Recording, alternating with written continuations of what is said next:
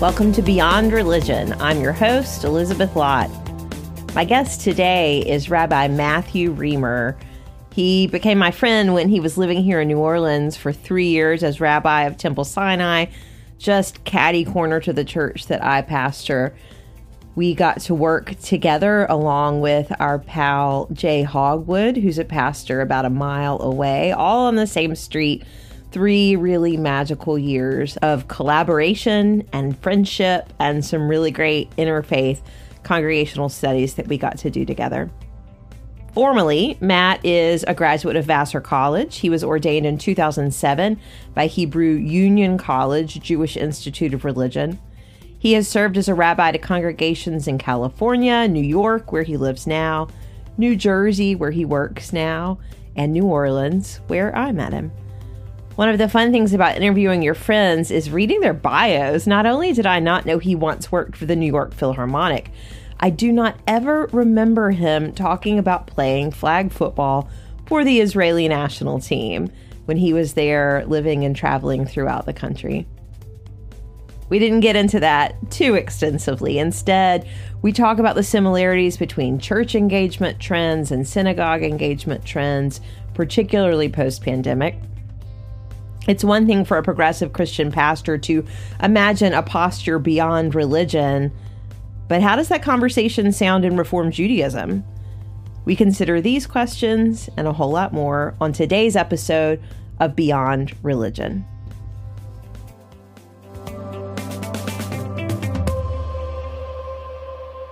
Yeah, I just want to talk and catch up. Yeah, I know. But isn't that kind of what we do anyway? I know. It is. It is. And I wish that we were at Wake and Bacon. And I wish that Jay was with us. Yeah. You are the first person of my first season to not be from the American South. And I'm very excited about that because I'm getting lots of comparisons about my accent to everyone else's accent. So do, if you need me, if you need me to start talking like I'm from where I'm part of the country, let me know because I can bring it. If I need to bring it, I'll bring it. What's funny is the more southern they sound, the more people will text me and say, "Oh, that really sounds just like you." And I think, "I, I know that southern," but then why is that a bad thing? So anyway, welcome from above the Mason Dixon line. it's good to see you, and it's it's so good to see you. Yeah, to spend a little time together today. Yeah. I have lots of now questions, but I want to start more at the beginning because I don't really remember getting to know you, so I forget a lot of those getting to know you questions. Are you from New Jersey originally? Is that right? I'm from New Jersey most of my adult life has been in New York City, but from New Jersey, from a stereotypical northeast suburb. Bon Jovi. I wasn't so into Bon Jovi, but I was into Bon Jovi enough that I certainly knew him before you did because he was local, just like Bruce Springsteen and others. I mean, is that girl from Stranger Things? That's a very big deal. What's that? Bon Jovi's kid is marrying the girl from Stranger Things. I don't think I knew that. What who plays Eleven? I can't think of what her name is. Oh yeah, the Bobby, Billy Bobby, Billy Bobby Bob. We go. Yeah, yeah, yeah. That, that's like a celebration of your people, right there, Matt. Yes, for sure.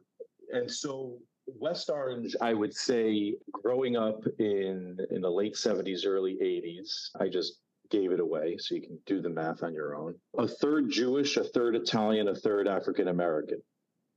And that's what West Orange was. West Orange is essentially a suburb of Newark, New Jersey. That's my early days. And did you grow up in an observant Jewish household? No, definitely not. We grew up members of a synagogue, which many families in northern New Jersey were. I just realized I don't have my microphone, and so I don't know how any of those first questions will go. But we're just oh. going to roll with it. Let's rock and roll. Let's keep going. I like that microphone. That looks fancy. Yeah, it's the the Yeti yeah. Blue Podcaster mic, but yeah, I like it. It was way off to the side, so apologies if the sound quality up front was crap. No problem, and I like the plug. Maybe Yeti will send you some new devices. Maybe they will. Yeah, we belonged to a synagogue, but for sure we were not observant. And in fact, I saw your title of the Ish. And I think that was a large part of who we were. Certainly, we identified and continue to identify as a Jewish family, but we did not go to synagogue regularly. We did not light Shabbat candles regularly. My brother and sister and I, we played a lot of sports, and those were often on the weekends. Yep.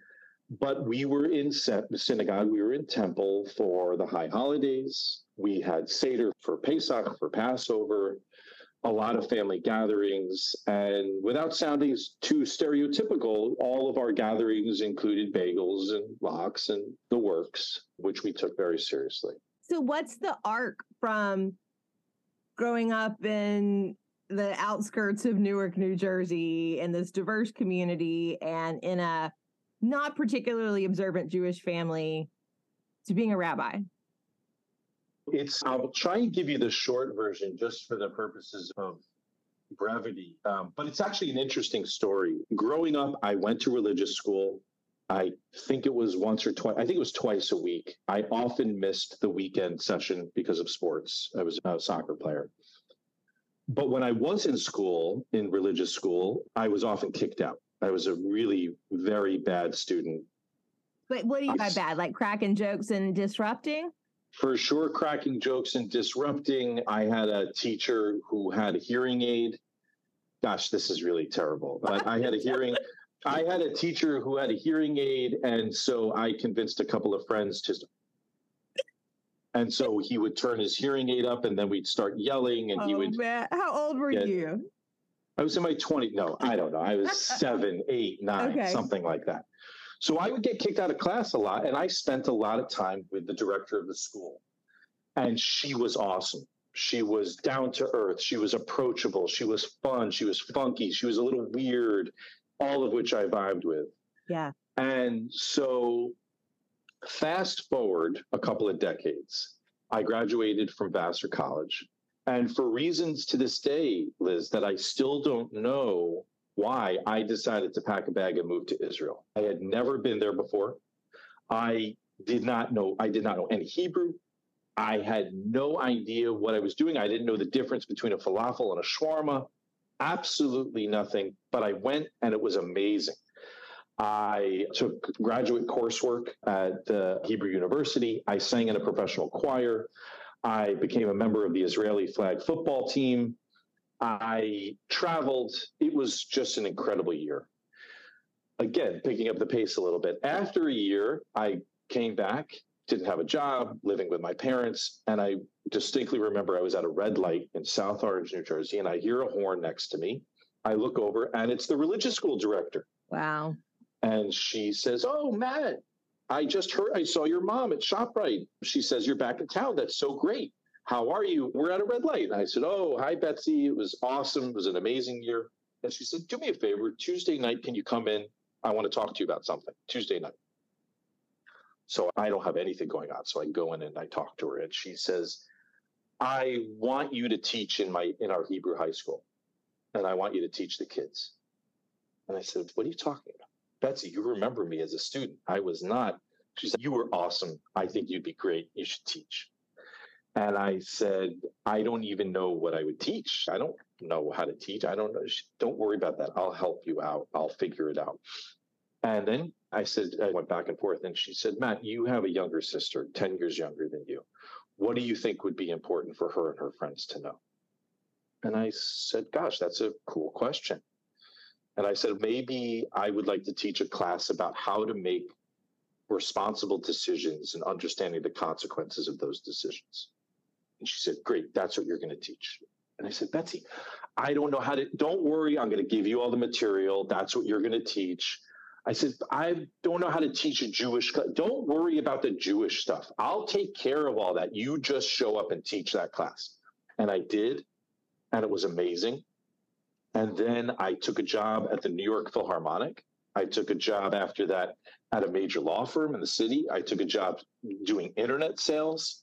And every single time before I was about to accept the job, I said, Look, I want to work hard. I'll be here overtime, whatever you need from me. But every Tuesday, I need to be on the 446 train at a Penn Station to get to South Orange because I teach in my religious school at home. And it was, it became really important to me. Yeah. And everywhere I went, my bosses said, great. that started some percolating and some wheels turning. And what I discovered is that I really love, and I think this is one of the things that brings you and I together. I really love thinking about how to be a good person in a world that's often very hard to be a good person and complicated. And I love being with people during good times and bad times. I really do. And with the help of others and other conversations, I thought, gosh, I wonder if being a rabbi could could bring together all these parts that I take very seriously and I really like exploring. So then at this point you're late 20s. At that point I am in my late 20s.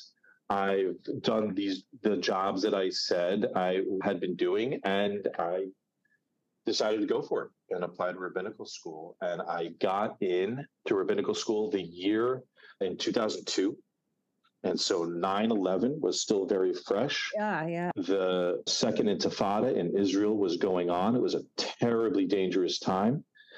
And nonetheless, my first year of rabbinical school was in Israel, and it was really an incredible year. And that started my journey, of which I'm still on.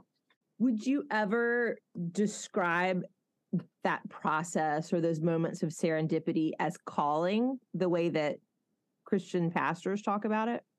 There's plenty of Jewish, there's plenty of rabbis that use that term. It's not that it feels uncomfortable to me, that term, it just doesn't speak to me. Yeah. I think the calling part doesn't resonate with me as much as without sounding too sort of Star Trekish, just like really searching for meaning. Yeah. Which maybe it's a distinction without a difference. Yeah, no, I get that. I think I've really been wrestling with the language of calling for a while now and finding it almost manipulative and there can be a lot of assumptions that you've got to you've got to rise to this holy place of being called. And then there can also be assumptions about we can treat these people poorly because they're in another category right? These are holy called people or whatever the heck we church calls them. And when i look at my own story i feel like i respond to nudging and it um it almost feels like a kid getting pushed off the end of the diving board. Come on, until it's just untenable, and I, I got to jump in. So that's I just w- wondering about those metaphors, but also truly even where you feel it in your body. Anyway, I yeah, no. I, when you're saying that, what was coming up for me is the story of the burning bush. Mm-hmm. And there's this really beautiful midrash, this beautiful story that says the bush was actually always burning, but everybody was walking past it on their phones and trying to get from A to B and trying to catch the subway or the bus or miss a pothole on, on Claiborne, whatever the case may be. Everyone was just really busy. But whether Moses was actually looking for something or just viewed his days as, let me see what's out there, yeah. that the bush was always burning and and he was just paying attention. While I love that story, and in fact, the crux of my senior dissertation in rabbinical school comes out of that story. It doesn't speak to me as a rabbi. I don't think I had a burning bush moment right. or an aha moment. But I do love the question what happens when you're paying attention? Yeah. That's a great question and certainly one that I feel I'm in keenly right now. I stopped drinking last fall, last uh, September. So I'm almost at eight months now. And I know I feel like I sound extremely defensive every time that I say, I don't really think this is about addiction and alcoholism for me. I really think it's about paying attention. maybe with time, I might say yes to some of those other identifiers. But the big thing is, what does it really look like to just be here for all of it? Those really awful feelings the really the discomfort in my body the end of the day uh, that's in my shoulders. How do i learn to breathe through it and move through it? And then what am i noticing about the world and about myself and maybe about the divine in the process? So yeah i'm i dig the paying attention and I, that, I love that idea. I was just having a conversation with a buddy of mine, and he is of the thinking that nothing matters more than right now. Now, I like it. I think there's a sermon there, there's a book there, there's certainly a hashtag there. But with four kids yeah. and a full time job and traffic and all of the things all of the time, I'm not sure how realistic yeah. the idea of nothing matters more than right now, but I like it in theory. Who is it that said plant trees under whose shade you know you will never sit? Something like that. Right. That's actually a Talmudic story, right? The guy that's planting the carob tree and somebody comes up to him and he says, Why what are you planting this tree for? You're wasting your time. You're never going to see the fruits of this tree. And he says, Yeah, but my grandkids will. That's right. So that's that's beautiful to me because it's that nothing is more in the moment, I think, than digging in the soil. Yes. you not one of the first times we hung out, I don't know that we can call it hanging out, but we did an event together was planting an olive tree. Oh, and gosh. olive Where, trees, what? you can't or bush, and you can't grow those in New Orleans. So it's very much not there. Uh, wasn't that in front of the archdiocese? It was. was yes, yes, I remember that. I, I remember it was a, a, I don't know, some afternoon for peace. Yes. I don't know what it was, but, but yeah, digging in the soil for peace. Yeah, yeah, no, there's a lot and of we, afternoons for peace. That's right. Just for about 55 minutes and no more. We're right. gonna and hopefully, unless it's too hot. oh gosh. So right now matters, and you've got to have that future connection yeah, so being present, but also mindful, not being so lost in yourself that you're not mindful of others, generations, yes. worlds yeah. to come, that those two right. things have to be together. Okay, jumping back into your story, I hear two different times in Israel. You were there uh, right after Vassar, you're back home for a while, you're back there again. Did you do all of your seminary there? No, just the first, just the first year. It's a required year, except for my class, without sounding too melodramatic, but buses were blowing up. There was a lot of a lot of terrorism. And so our class was given the option to not go to Israel that first year. And a handful of us decided to go. So my first year was in Israel, and then the rest four, it's a five year program. The other four were here in New York. How were you formed by that year? Not just being in Israel, but being in Israel in a time of real violence there is a part of me, as is often the case, I think, going back to this idea of being present, your reality is your present, and that's always normal. Whatever you're doing is just what you're doing. And so there's a normalcy to it.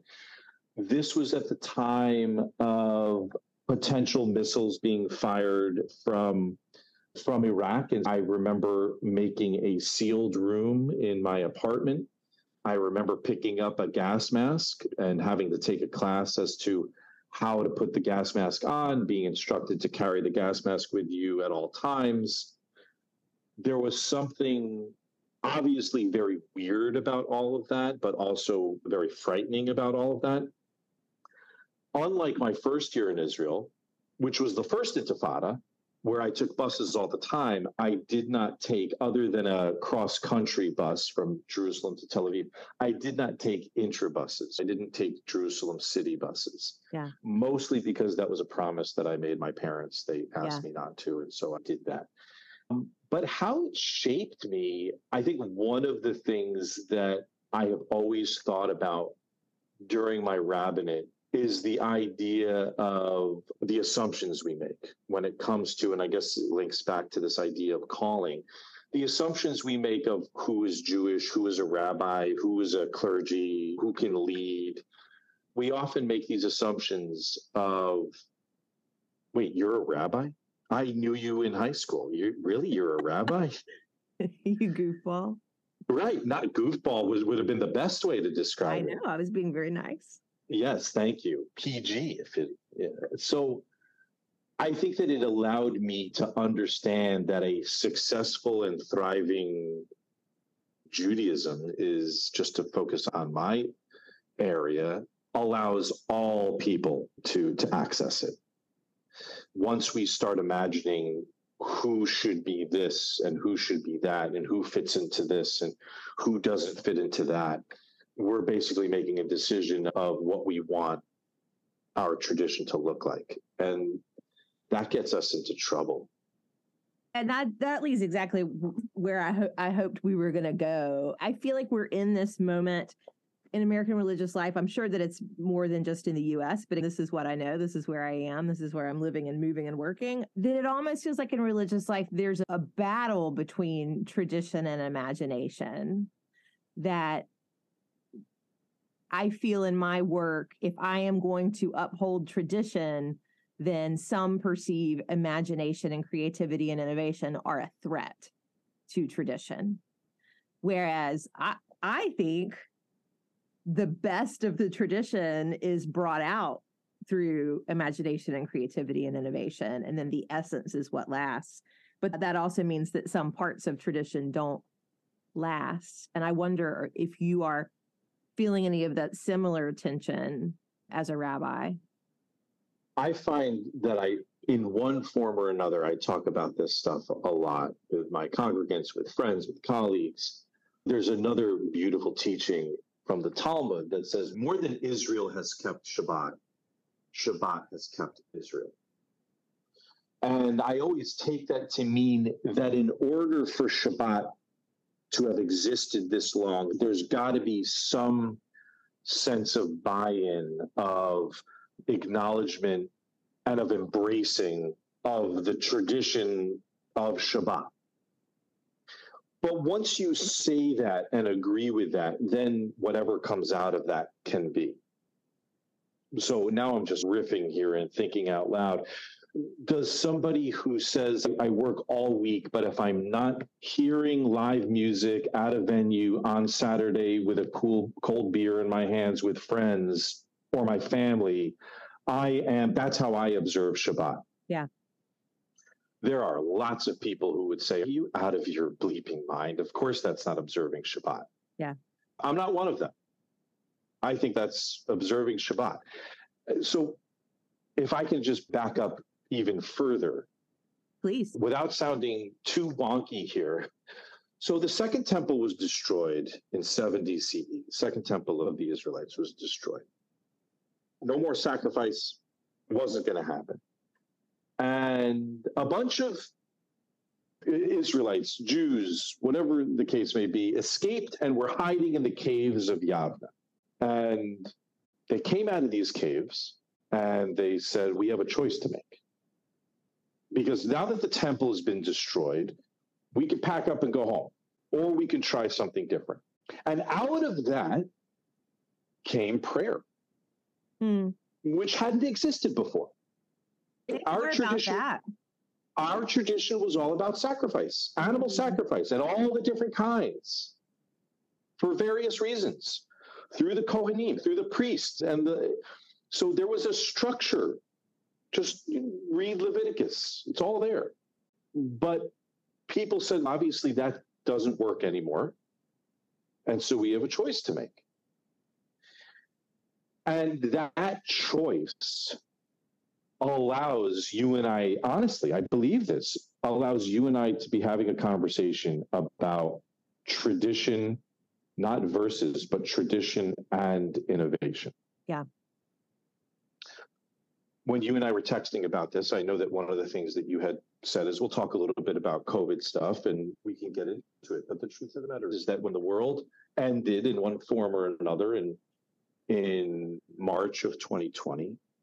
A couple of months later was Pesach.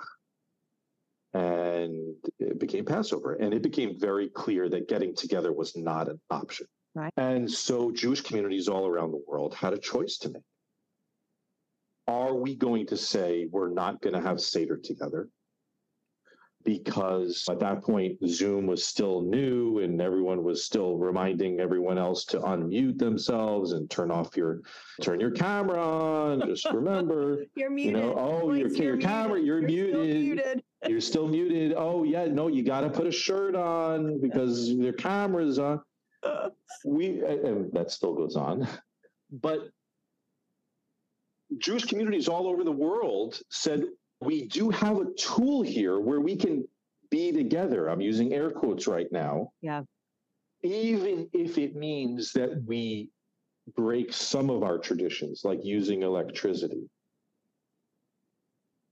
And for many families, we did it.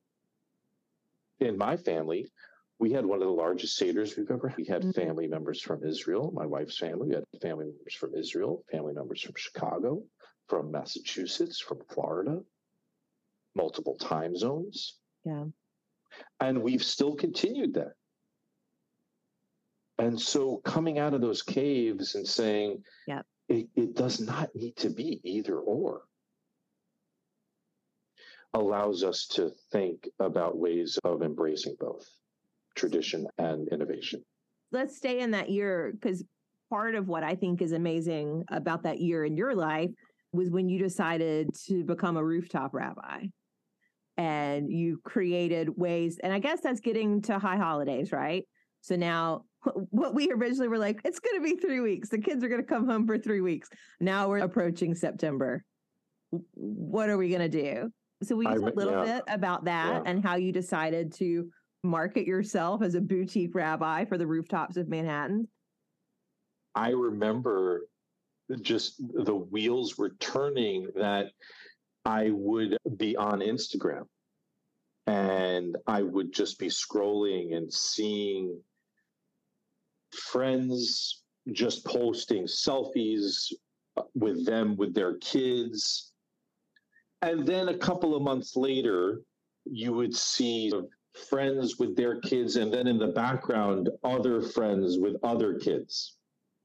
So they had those 10 feet of distance between families, but they would still be posting pictures and and then fast forward another couple of months and you'd see friends and family together in the same space but everyone wearing masks. And so I started thinking about this idea that there's just this insistence of connection. Yeah. There is this insistence of connection, but it's got to be safe and it's got to be controlled. And so I started reaching out to some friends, and actually, friends started reaching out to me saying, Matt, are you interested in doing anything? And I likewise reached out to them and say, friends, are you interested in doing anything? And one of the things that came of that was this idea of gathering in outdoor spaces. I called it the rooftop rabbi because it was a catchy name, but to gather in outdoor spaces, mostly rooftops, some in Brooklyn, some in Manhattan, some in parks, some in backyards, where we would safely gather and have Shabbat services. I did stuff for Rosh Hashanah and Yom Kippur. And it was this, it came out of this sense of wanting, wanting and needing for people to be to, together for what felt like authentic reasons in order to connect beyond just Zoom or yeah, beyond Zoom. So that was the impetus of the rooftop rabbi. In what ways was that experience surprising to you? I don't know if I was surprised as much as I was grateful and validated of what I always had always felt before the pandemic that people really are looking for meaning in their lives, but it becomes very hard to try and find the time and space to do it. Especially with your kids. especially with your kids and especially with how busy we all are. Yeah. So both of those, not both, just all of the factors that make our lives what they are can at the same time get in the way of finding meaning, but I would argue can add to the depths of finding meaning if we make that space. Yeah. so now you're back in a traditional congregation now, right? In New Jersey? I am, yeah, both in person and remote. So that, yeah, that leads to what I'm going to ask. Have you held on to some of the practices and lessons of COVID now that we're in this period of a lot of people wanting to pretend it never happened? Let's just go back to to pre-COVID life. So what have you held on to? I'll just keep the answer general in that I have made it very clear to the board that multi platforms can never go away. Yeah. Even though we want it to be in person. even though we want, I'll use my terminology, tuchuses in the seats. That's right. Do you understand tuchus? I do. Okay, I just want to make sure. My booty's Um, in my seat right now, Matt. Ah, good. Yes, good, good. We want that, but we don't want that to prevent you from not joining us. And so the biggest general response to that is everything that we offer, except something like a blood drive.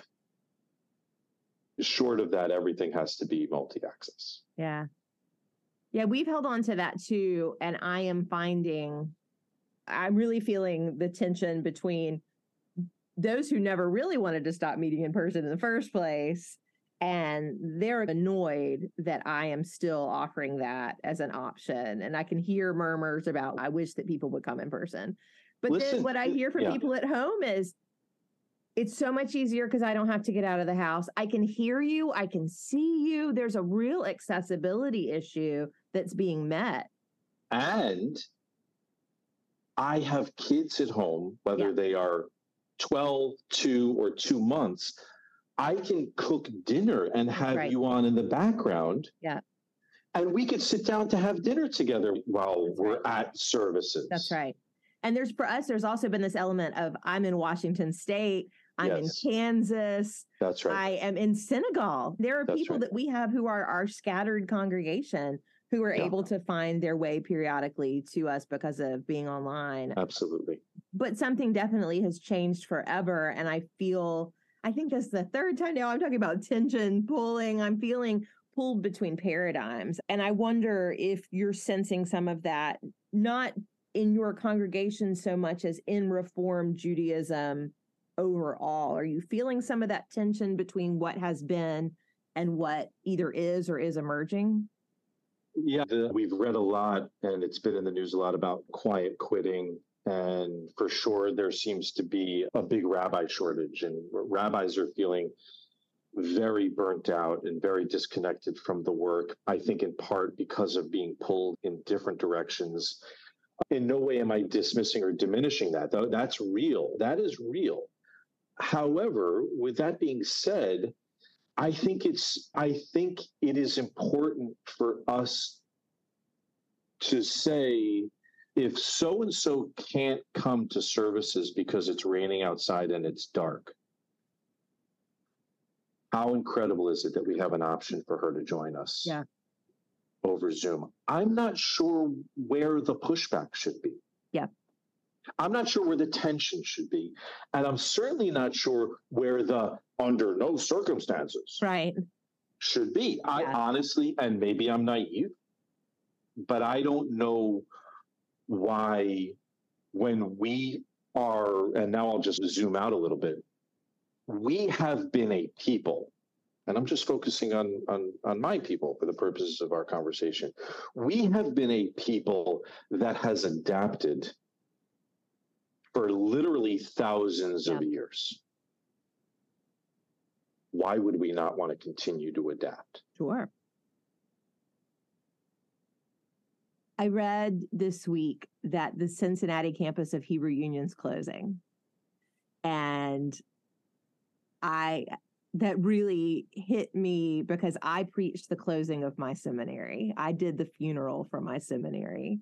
And I know there are people who still want to believe that the closing of my seminary was a one off, that it was fiscal irresponsibility or it was a president who made a decision too impulsively. There are all kinds of excuses being made when really I know that it is a sign of the times and in a lot of ways is about the principles of supply and demand.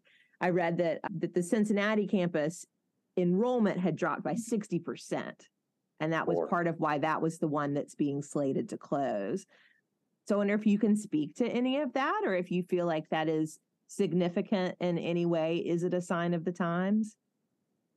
I, I don't i'm not i don't want to address the specifics of the cincinnati closing other than to say the grief is real the grieving is real the loss is real and so is the math Yeah. again to just generalize the question that you answer into a general, the question that you ask into a general answer, whatever role you play on the board, whatever age you are, if you see your religious school numbers going down, it's simple math. Yeah. And so there has to be a way for us to be not only fiscally responsible, but for us to be thinking about various ways to ensure sustainability. Yeah.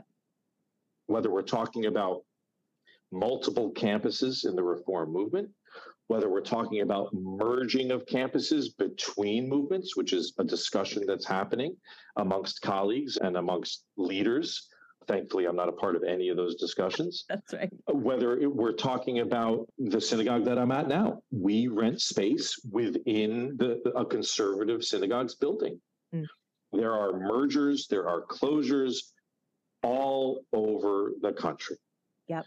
All of them are sad most of them are necessary. Yeah. I'm asking a lot of questions about all of those things right now and wondering how to guide a people through a process of recognizing that this part of our story may be ending, but it does not mean that our story cannot continue to be a blessing. In the same way of planting a tree, that the end of this part of the way we have practiced and gathered doesn't mean the end of practicing and gathering. You've talked about the insistence of connection and meaning making, and the desire for those things has not gone away. If anything, it's, I think it's big and hungry. People want to find ways to connect and make meaning. And some of our structures just aren't feeding that anymore. So what do we do? I'll give you. I, also, I'll give you. I like to give examples. I'll give you example from That's when great. I was at when I was at Temple Sinai in New Orleans. There's a beautiful historic organ that they use both in the sanctuary and in the chapel. And when I got there, I had a bunch of people telling me, "Don't get rid of the organ. Never get rid of the organ. We need more organ, more cowbell, more organ, organ all the time." And we have other people saying, if I ever hear that organ again. And those were the same voices in the same building coming to the same place for often the same reasons. Yeah. It became clear that we had to try new things. Yeah.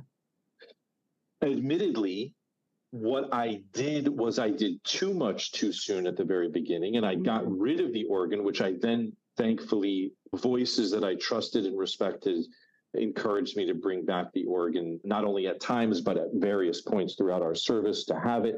And that was, I'm glad I did that. I'm glad that people shared their opinions with me. And of course, more than anything else, as a rabbi, I'm glad I listened. But I think that if we're not making space for not shiny new objects, because shiny new objects are cool, but if we're not making space for new ways for new people to connect we're going to paint ourselves into a corner Yeah. and we're going to not only to just belabor the metaphor we're going to turn around and face the wall of the corner Yeah. and have absolutely no way of getting out That's right.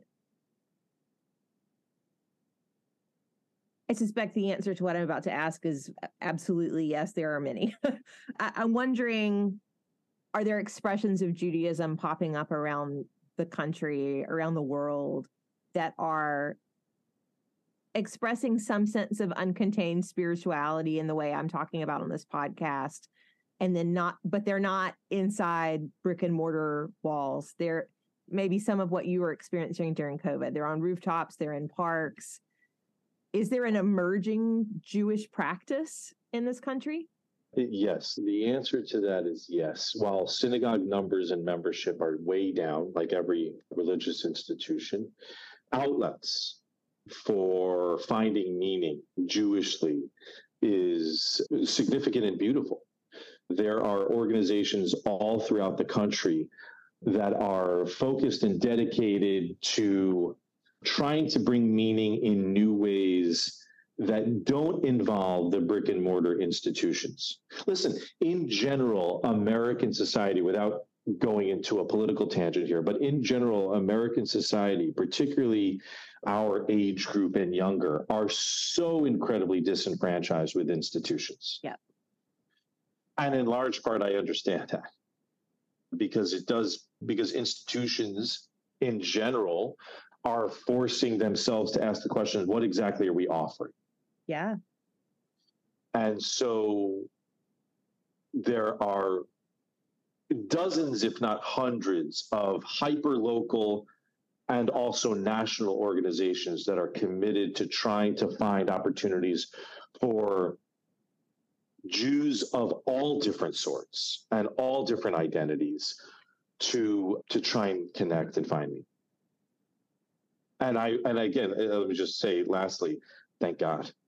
Yeah.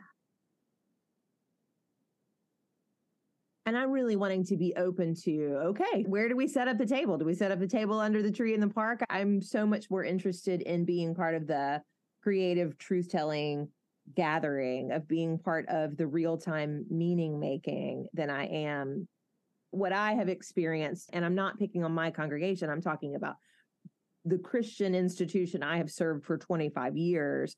There's just a lot of hand wringing going on. And it feels at odds with what is life giving for me. And I'm figuring some of that out. And as I do, I have this real, I don't know, let's say I were to leave Christianity altogether. Let's say that there's some world in which I cease to be a pastor, I cease to identify as Christian, and I get a nose ring and I call myself Sky and I become just the yoga hippie lady who's a little bit Hindu, a little bit Buddhist, doing the white lady spiritual thing of America people would just look at me and say, okay, that's what she is now. But if you were to cease being a rabbi and you were to cease identifying as one who observes, you never stop identifying as Jewish, whether you personally are practicing or not. I have a good friend, Bradley, who I grew up with in Mobile. He's probably listening to this. He grew up in a Jewish family and is not observant Jew but has talked about in the political climate of the past several years. But boy, if they started rounding people up, I sure would be Jewish then. Yeah. So I wonder if you can play in some of that for a minute or just talk about what does it mean to have these institutional conversations happening and the numbers and the money and all of that, but also be part of a tradition that is so much more than a belief structure or arguing about the existence of God or what this verse means in First Corinthians? Yeah, it's, I think this question arguably sets up, without sounding too melodramatic, the next thousand years of Judaism. Yeah. Because what you're asking and what whether it's rabbis or friends or Jews in predominantly Jewish parts of the country versus not, what we're all asking is what does it mean to be a Jew today? Does it mean just one thing? Does it mean a million different things? Are there ways in which it feels necessary to at least have some sense of being Jewish means this versus being Jewish means not that. I think all of these questions are being asked in really healthy, important, and necessary ways. But to a certain extent, I think it connects to the very beginning of our discussion.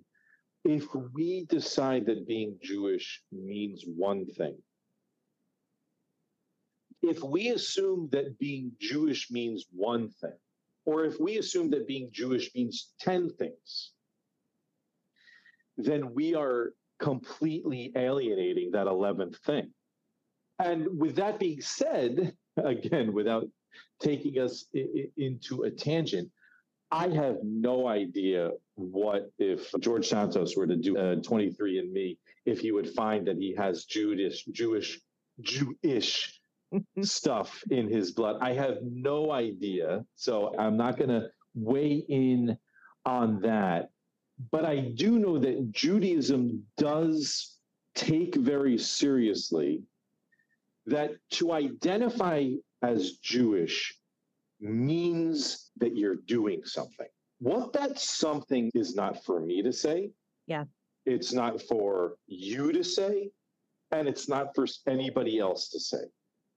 But Judaism takes very seriously that idea that being Jewish is actually more than just what you believe or what you don't believe. Yeah. I quote you often because I remember you saying that you tell your congregations, I cannot be Jewish for you. I love that. Thank you. And I also say, and feel free to quote me, is that one of the very cool things about all of the commandments that God has given us is that what God does not have is opposable thumbs.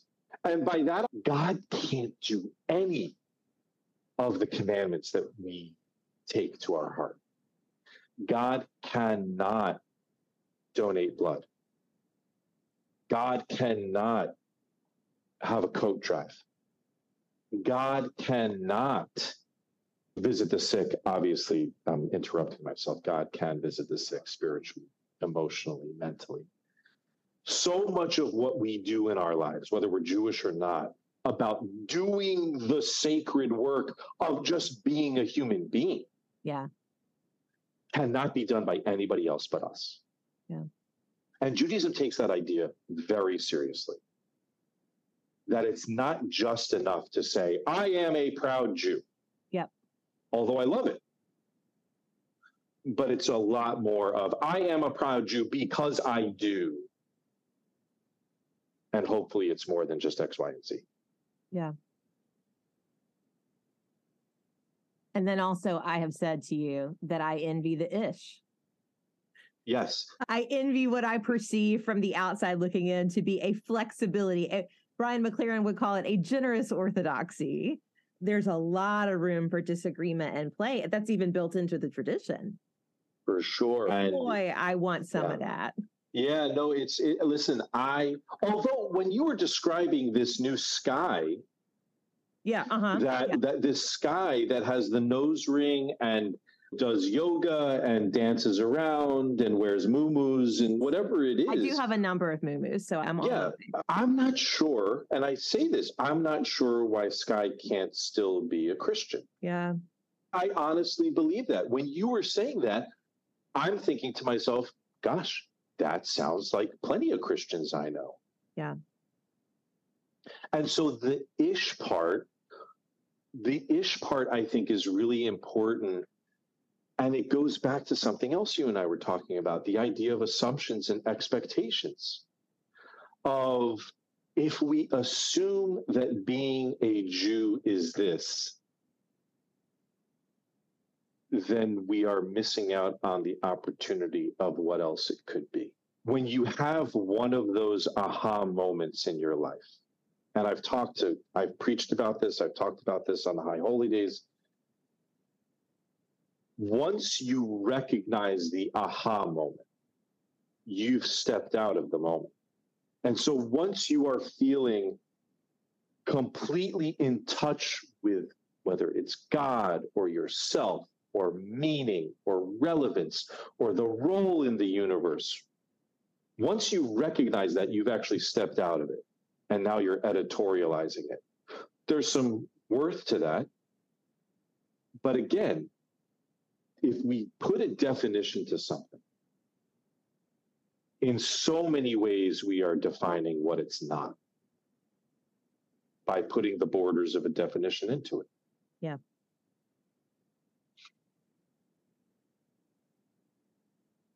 We've been chatting for about an hour. I that was my aim. I know you're a very busy man with a very busy schedule and those four kids and all. But I wonder if we have a little bit of time for you to talk about some of the ways, let's call it the oneness, some of the ways you're tapping into what it means to notice. I don't know what the noticing is, but to mm-hmm. notice it, to notice the connection. Where do you find those moments these days? Yeah, gosh. I don't know if, the, to be honest, and now I think I'm bringing in my cynicism, whether it's intentional or not. I think the noticing moments in my life happen much more often when I am not prepared for them or planning oh, for them. for sure. Yeah. In other words, the likelihood of a noticing moment happening when I'm leading Shabbat services is slim to none. Yeah. But the chance of me having a noticing moment when I'm reading in Torah study, the Torah portion for the umpteenth time, and somebody asks a question that allows me to think of a verse in a way that I truly have not. Yeah.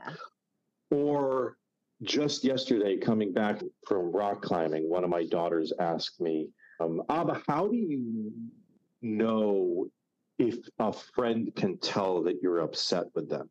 It was such an innocuous question. Obviously, she's thinking about stuff Yeah. with a friend, but the question itself allows she and I, or she and me, to enter into a space of just the picking up of cues from people that are important to you. These are noticing moments for Yeah. me. And I'm not sure if that answers your question entirely, Absolutely, but but yeah. I, I think part of what I find so magical about noticing moments we're going to call it that now, it they, of course they can't be contrived or predicted. That's it is about your own state being prepared for receiving them, being being able to notice. The most recent one for me that feels really big and it is so small. Nathan and I were walking the dog the other day and we live out at the lakefront. So we're just against the levee, but not quite at the lake. And these two birds fly over that I've never seen before. And clearly they're the same type of bird, but they they fly like ducks, but they're a little bit bigger. So they maybe they're small geese. And so we just stopped in total silence watching these brown and white with kind of orange beaks, orange bills, birds fly over. And thinking, we'll never, we'll never know what they were. That was so cool. So we walk, we talk, the moment passes, we get home, and they're sitting on the roof of the house next door to the path that we're walking to get to our house. They're just sitting there. We're like, it's the ducks, they're back, we're there again. So we stop and we're staring at them and we take a picture of them. And I don't know what kind of ducks they were, but I've never seen them before. And they were so cool. And I don't know, Matt, there was something about that. Do you remember the scene? Do you remember the scene in American Beauty of the, the I don't remember any of the characters, but the filmmaker that's filming the bag twirling in the wind? I Do you don't. know that scene? Just look that scene up. That's what I was thinking about, where he's so affected by the beauty of this bag swirling around in the wind. It's like a bag in a parking lot, and he's just watching this bag, and he's so affected by the beauty of it. I remember, not to just name drop, but I remember Yumi and Oteil, a buddy of yours, going to lunch one day and because I'm so into his music and the Dead, and I remember talking to him at lunch, asking if he can still get those moments of just utter joy of the music that he and these incredible musicians are creating for literally tens of thousands of people. And it was such a cool moment because one of the things that he said, well, I don't know if he remembers this or if he would agree with it now, but he mentioned that he was as affected by the music that he was creating in the moment as he would occasionally be affected by the crowd Yeah. that he could feel being affected Yeah. and this like duality of lots of different parts Yeah. am i suggesting that you and nathan connected to the ducks and the ducks were like oh let's go check out these people and sit on their front porch and wait for them to come home because they look pretty interesting That's right. i don't know that's a kind of a cool idea They're noticing us Um, as we're noticing them. Yes, exactly. But I do think that this idea of noticing and why not go back to the text because this is what we do for a living. There are so many. It's real. I, there are so many burning bushes in the world. Mm. there are so many opportunities to be overwhelmed with how how necessary we are in the world and how much of an impact we can make in the world and at the same time how incredibly necessary the world is for us. That is i, I do not say that to be overwhelmed but i say that to mean there's so much opportunities to feel meaning if we want it. Yeah. and to feel connected if we want it